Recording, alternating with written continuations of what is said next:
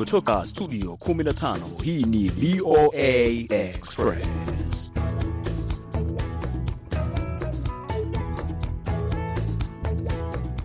Naam, karibu katika VOA Express ya idhaa ya Kiswahili ya Sauti Amerika kutoka hapa Washington DC.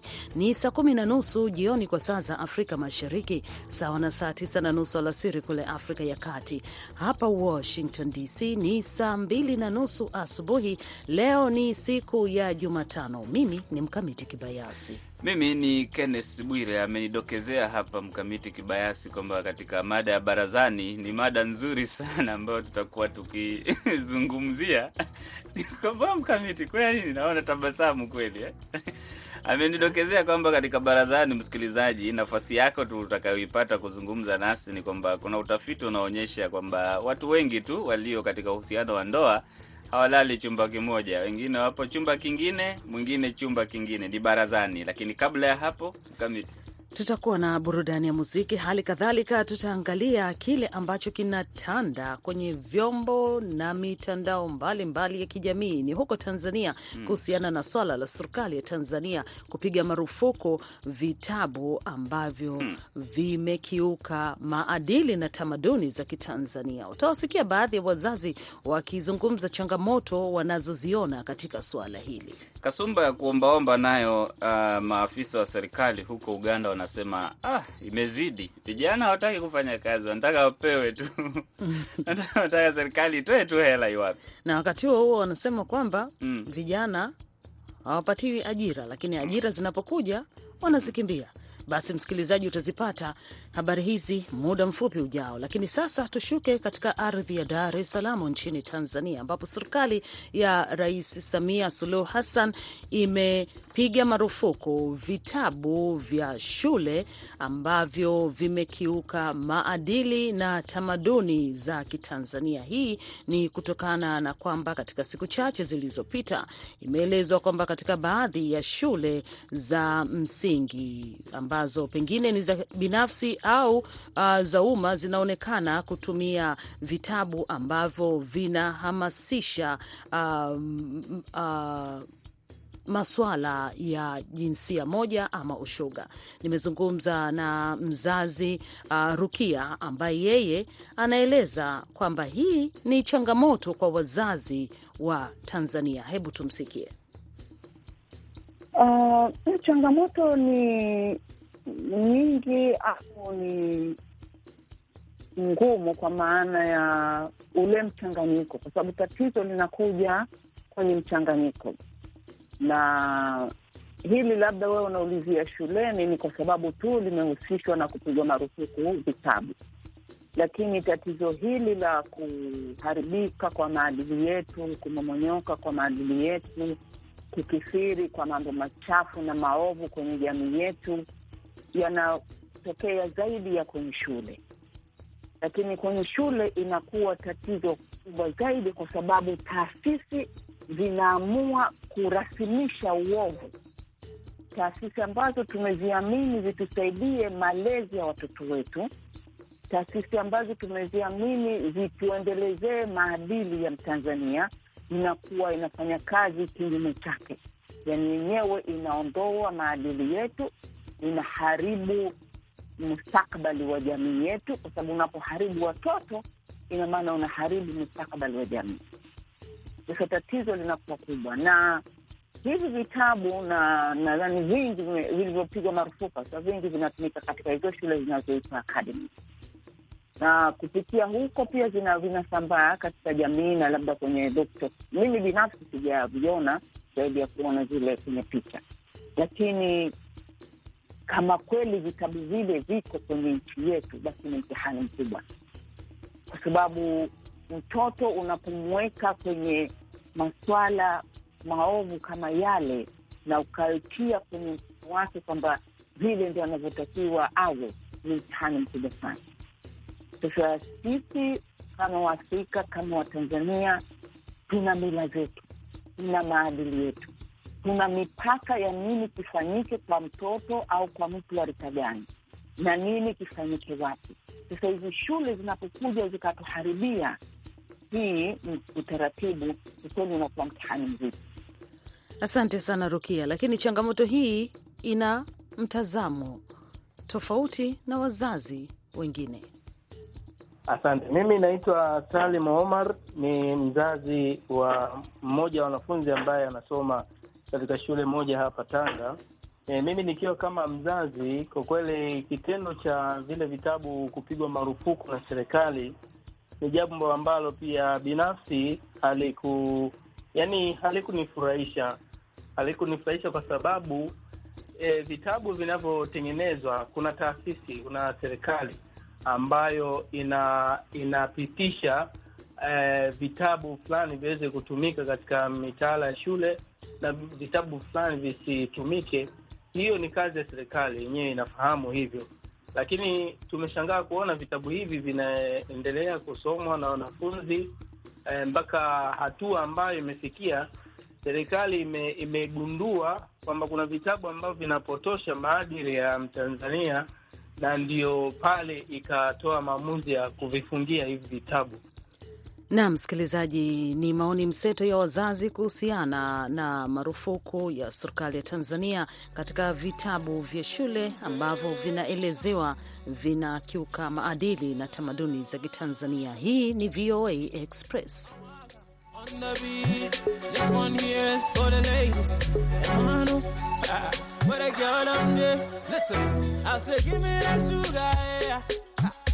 Way that you bubble, you bubble, you tickle my something, yeah. Want to enter, yeah. I say, give me that sugar, yeah. Girl, the way that you bubble, you tickle my something, yeah. Want to enter, yeah. Cause I'm I'm in this. Cause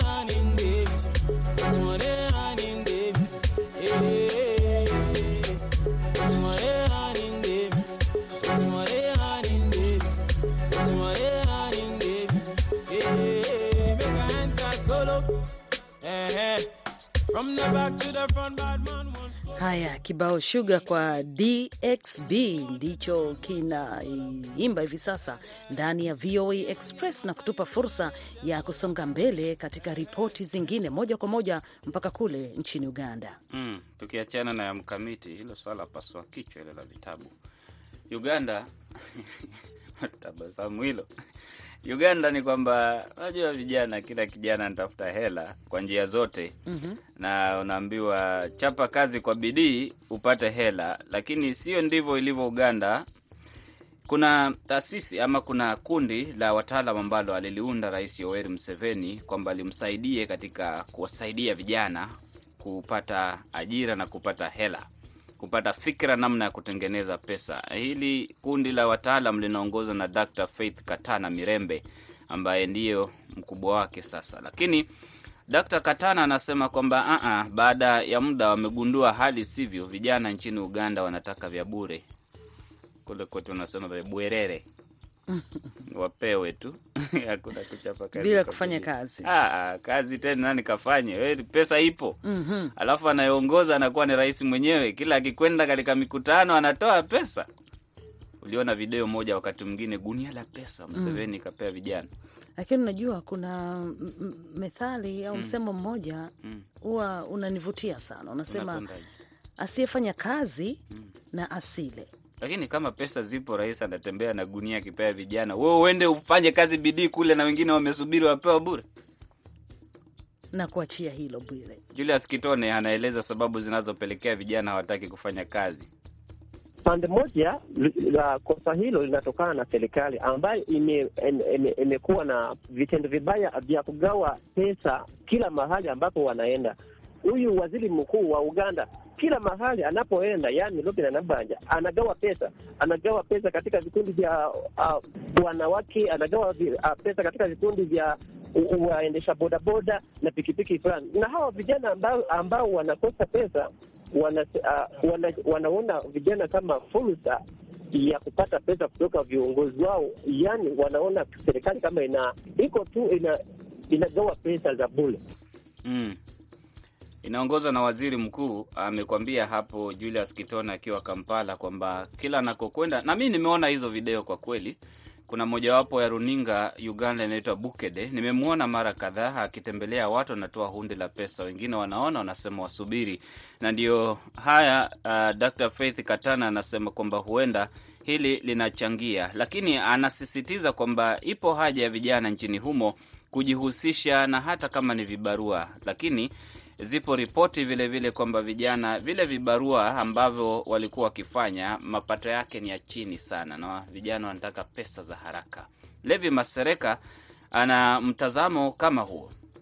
Sio vijana tu, kwa sababu hata unaona serikali kuna miradi mikubwa mikubwa, wasipopewa hela wanaona kana kwamba mradi hauta hautatimia, kwamba ni ugonjwa ambao unaendelezwa na viongozi wenyewe. Viongozi wanatakiwa pia wajitokeze, waonyeshe kwamba mambo mengine tunatakiwa kujifanyia hata bila kuwategemea watu wengine.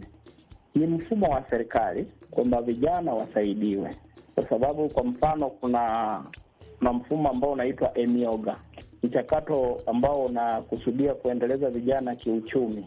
Kwa hivyo kwa kupewa e, tatizo ni kwamba wanapopewa wenyewe pesa wanazitumia vibaya, lakini pia sio kwamba kila kijana anapewa. Kwa hivyo unakuta kwamba wanaopewa ni wachache ukilinganisha na idadi ya vijana wanaohitaji ku, ku, kusaidiwa kwanza. Nimemaliza. Sasa ni habari za dunia.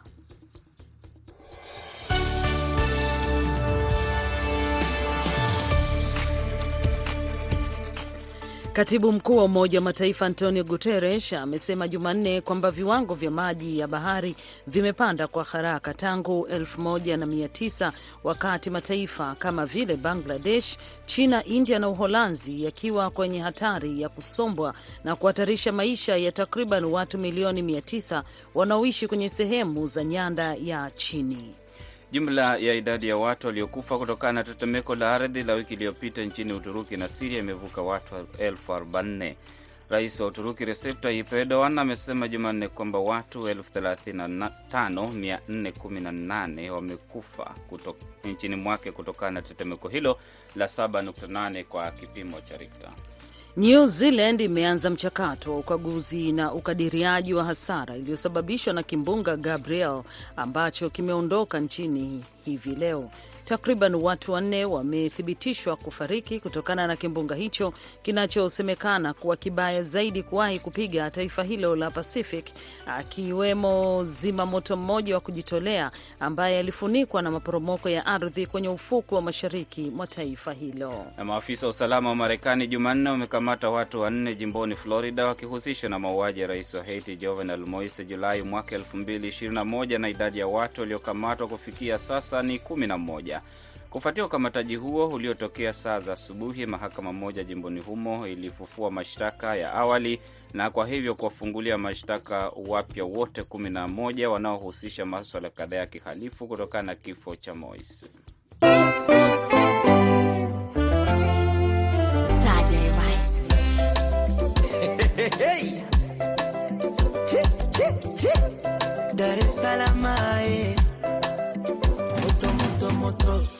liwalo na liwe leo namtangaza sitaki nishauriwe e, namtangaza.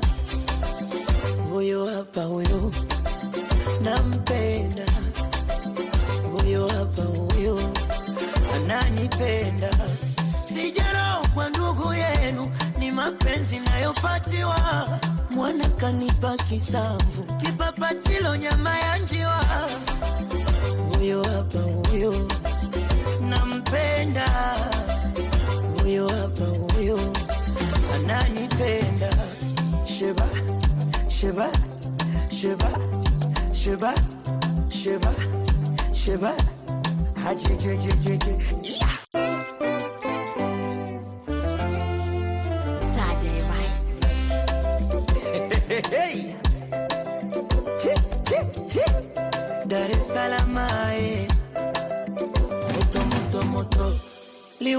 Liwalo na liwe leo namtangaza sitaki nishauriwe e, namtangaza huyo hapa huyo nampenda Yaani mwelekezo wetu ni kama baada kwa Valentine, sio? Umesikia kibao hicho? Eh, Kazi ya nani? sitaki nishauriwe. Mboso huyu. Mboso kutoka Dar es Salaam, Tanzania, na sasa yupo hapa nchini Marekani katika ziara ya kimuziki. Kazi nzuri, Haya, kizuri, kinapendeza. Haya basi, ah, katika swali la barazani tuliandika, utafiti unaonyesha asilimia 38 ya wanandoa hawalali chumba kimoja. Je, nini maoni yako? Kulikoni hapa? Katika laini ya simu tunaye msikilizaji, hebu tusikie kile anachofikiria. Eh, hapa unaongea na George Ilagira kutoka maeneo ya hapa Kahama nchini Tanzania hapa. Ndio. Eh, mimi maoni yangu kwanza, mimi niseme kwanza, hizo asilimia ni naweza nikasema ni chache, maana ni, ni tungeweka hamsini au au sabini hapo au sitini ingekuwa vizuri zaidi, kwa sababu Mhm. mimi nimejaribu kufuatilia nikaona wanandoa walio wengi ni kweli hawalali chumba kimoja. Haijalishi kwamba eti ni wazee sana ama ni vijana ama yani wote, kwa sababu kuna migogoro ambayo kimsingi, kuna migogoro naweza kusema migogoro isiyoisha. Watu wamekuwa wanaume, sisi kama wanaume hatuna umoja wa wanaume, niseme tu hivyo, kwa sababu wanawake wamekuwa wakitupiga, tunapigwa sana ndani u- u- unaona aibu kwenda hata kwenda kushtaki kwa kiongozi kwamba "Ah, mke wangu leo nimechezea ngumi za kutosha hapa Mm. eh, yani kuna mambo mengi sana ambayo kimsingi yako ndani ukiyamulika zaidi ndo yanapelekea watu kulala tofauti tofauti. Ikiwemo hii la wanaume tunapigwa sana ngumi sini wenzetu wanawake mmeshajifunza namna ya bondia namna gani vipi Mm. tumekuwa tukichezea sana ngumi inapelekea sasa watu kuwa mwingine akalale kule mwingine akalale kule watu wametofautiana Asante sana George, ah, na pole kwa hayo yanayokukuta. Nadhani pia huko Tanzania kuna wakati ilielezwa pia kuna madawati ya Eh. wanaume pia na wenyewe kutoa malalamiko yao pale wa yanapowasibu. Alikuwa mkuu wa mkoa wa Dar es Salaam. Ah, ule alileta wanawake. sina? Uhakika zaidi katika hilo, lakini najua hilo lilielezwa. Hebu tumsikie msikilizaji mwingine, naye ana mchango gani katika hili? Okay, kwa jina naitwa Miraji mwana wa Kivinda, napatikana maeneo ya Sabasaba mkoani Morogoro. Mhm. Mimi binafsi nafikiria kabisa kwamba utafiti uliofanyika unaweza ukawa ni wa kweli, lakini kwangu mimi naona kwamba kinachochangia hasa ni kutokana na maisha yalivyokuwa magumu. Sasa nyumba nyingi zimekuwa na migogoro mingi sana, ndio maana hata hapa ukiangalia kila mwanamke, kuna kundi kubwa la wanawake ambao wanaachika. Kwa hiyo migogoro hii imekuwa ni mingi, na kwa wengine wanakuwa wanaishi ndani ya nyumba, lakini kwa kuwa hawaelewani kutokana na mazingira ya ugumu wa kimaisha. Pia hata hivi vyakula vyetu tunavyokula navyo vinachangia kwa kiasi kikubwa. Watu wanaume wengi wanakuwa hawana matamanio, ndio unakuta wengi sasa wanakuwa kuna migogoro mingi ndani ya nyumba. Sasa mimi kwangu naona kwamba linachangia kwa kiasi kikubwa. Ndio maana kweli ukikuta kwamba hii migogoro, wanaume wengi wanashindwa kuelewana na watu kuangalia, kila mtu anagawana mpaka vyumba. Shukrani sana basi, uh, Miraji Mwana Kibinda kutoka huko Morogoro, Tanzania, kwa mchango wako, na vilevile vile basi kile ambacho kimeandikwa kupitia Facebook wa msikilizaji Andrea John, yeye anapatikana huko Mhololo, Chato, Tanzania, anasema kiukweli, maisha ya kutengana pa kulala kwa wanandoa si jambo jema. Ni vema wakatafakari mwanzo wa mapendo yao na kusameheana pale walipokoseana. Simulizi anasemaje? Simulizi yeye anapatikana Mbeya huko Tanzania, anasema sababu ni nyingi, lakini magonjwa, kutoaminiana kwenye mienendo ya mapenzi, ulevi pamoja na mali ndiyo sababu kuu inayochangia watu uh, kulala vyumba tofauti. Kabanzi Jean kutoka DRC, yeye anasema kwa kweli watu wengi wanakuwa na hiyo zoezi kabisa. Yeye binafsi alishuhudia mjomba wake alikuwa na mkewe na hilo lilitokea. Ni katika VOA Express. Acha mimi nisikilize Diamond akimshirikisha Zuchu. Mtasubiri sana.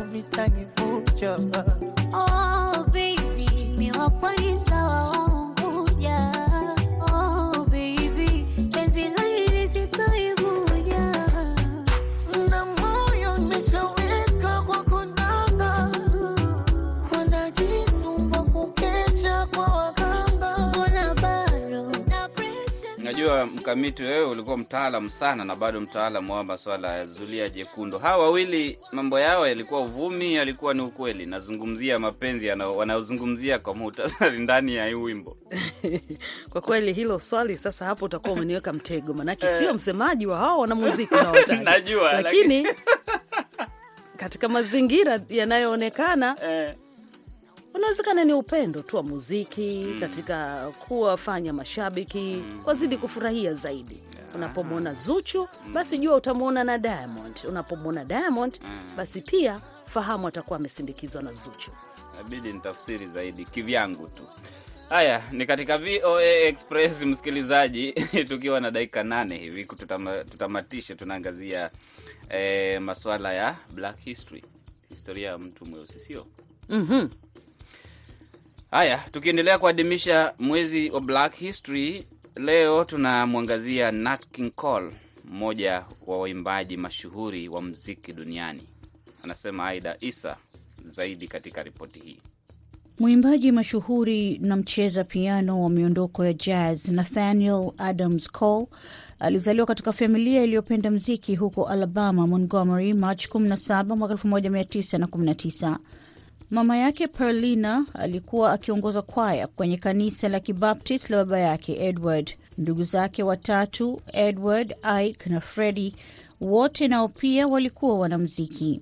Familia ya Cole ilihamia Chicago, Illinois hapo mwaka 1923 ambako Nat Cole alianza kucheza piano akiwa na umri wa miaka minne tu, na alipokuwa kijana alianzisha kundi lake la kwanza la mziki alilolipa jina la The Musical Dukes. Nat King Cole alikuwa na aina yake ya kuimba ambayo inasemwa kuwa nyororo ya kuvutia kama bahmali, na kama mpangaji na mkurugenzi wa mziki aliunda kundi la kutumbuiza kwa mziki wa pekee au instrumental group lililopewa jina The King Trio hapo mwaka 1939 huko mjini Los Angeles. Kundi hilo la mziki lilipata maarufu na kuvutia watu wengi pale walipotoa wimbo wao unaoitwa Straighten Up and Fly Right. Cole alizidi kujikita katika mziki na kuungana na kundi kubwa zaidi la wanamziki, na inaaminika hapo mwaka 1948 au 49 aliweza kupata show yake binafsi ya redio.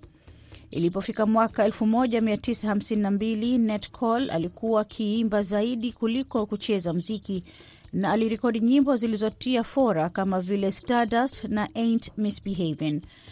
Vilevile nyimbo zingine alizoimba ni When I Fall in Love na wimbo wake mashuhuri Unforgettable, miongoni mwa nyingine nyingi. Lakini licha ya ufanisi wake, Nat King Cole alikabiliwa na ubaguzi wa rangi nje na ndani ya majimbo ya kusini mwa Marekani. alikabiliwa na matukio kadhaa ya ubaguzi wa rangi ikiwa ni pamoja na kuchomwa kwa msalaba na Ku Klux Klan nje ya nyumba yake huko Hancock, Los Angeles. Kadhalika, mwaka huo huo wa 1950 alipokwenda kufanya show huko nchini Cuba, alikataliwa kukaa kwenye hoteli ya Nacional de Cuba kwa sababu za kibaguzi.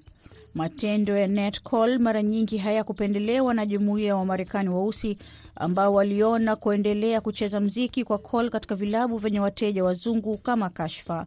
Gazeti la Amsterdam News lilimwona Cole kama aibu kwa watu weusi. Cole mwenyewe alidai kuwa hajawahi kushiriki katika maandamano ya kutetea haki na alichangia fedha kwa masuala mbalimbali ya kutetea haki za kiraia kama vile Montgomery bus boycott. Nat King Cole aliungana na wasanii wengine kugoma kufanya show zao mbele ya kumbi ambazo zimebaguliwa kirangi. Nat King Cole pia alishiriki kwenye filamu kama vile China Gate hapo mwaka 1957 na Cat Ballou hapo mwaka 1965. Alipokea tuzo mbalimbali mbali na kusafiri sehemu mbalimbali nje ya nchi. Nat King Cole alikufa kutokana na saratani ya mapafu huko Santa Monica, California, Februari 15 mwaka 1965 akiwa na umri wa miaka 45. Asante sana Aida Isa kwa kutupatia historia ya mtu mweusi Nat King Cole wa hapa nchini Marekani. Tukizidi kusonga mbele na tunaelekea ukingoni mwa kipindi, tuangalie basi swali la leo ambalo tulilibandika kwenye mtandao wetu wa Facebook tukiuliza, Kenya yapeleka wanajeshi katika kaunti kadhaa kaskazini mwa nchi ili kupambana na wizi wa mifugo. Je, hilo ndio suluhisho la kudumu la mzozo huo wa miaka mingi? Mengi yameelezwa. Unajua mkamiti, wanajeshi hawana gereza na hawana muda wa kukamata, kwamba watakuzuilia mahali wakikukamata. Ila wana nini? Ah, so, wala wanajua tu risasi na rungu, risasi na rungu tu. Haya, Richard Kambale kutoka huko uh, DRC ameandika, endapo watapambana vizuri watapambana ni vizuri, ila wakiwa kama wale waliotumwa DRC ni aibu kwa wafugaji. Asman Nyongesa anasema yupo Turkana Kainuk, viongozi ndio wanafadhili vita. Wale watu wamekamatwa na gari ya serikali wakiwa na silaha, ni kina nani? Zile silaha zimetoka wapi? Sudani Kusini ama wapi? Viongozi wa sehemu hiyo ndio wanaofadhili hayo maneno. Nelson Matiki wa Dar es Salaam, Tanzania, anasema kupeleka wanajeshi sio suluhisho. Kiongozi wa serikali aunganishe wa Kenya. Ukabila ndiyo chanzo cha hayo yanayojiri kaskazini mwa Kenya. Innovet anasema yupo DR Congo. Kwa mtazamo wake, anawaza kwamba litasaidia kupeleka wanajeshi kumaliza wizi wa mifugo iwapo wataongea vizuri na wakaaji na iwapo wanatija na umuhimu kwa wale ambao uh, wanamiliki mfugo ili wizi wa mfugo usiendelee. Kesi Ahura anasema akiwa uh, jimboni huko ni Kenya, kwamba serikali yafanye silaha kwa watu wote waliojihami ili kuhakikishia amani raia wasio na hatia. Serikali ikusanye silaha.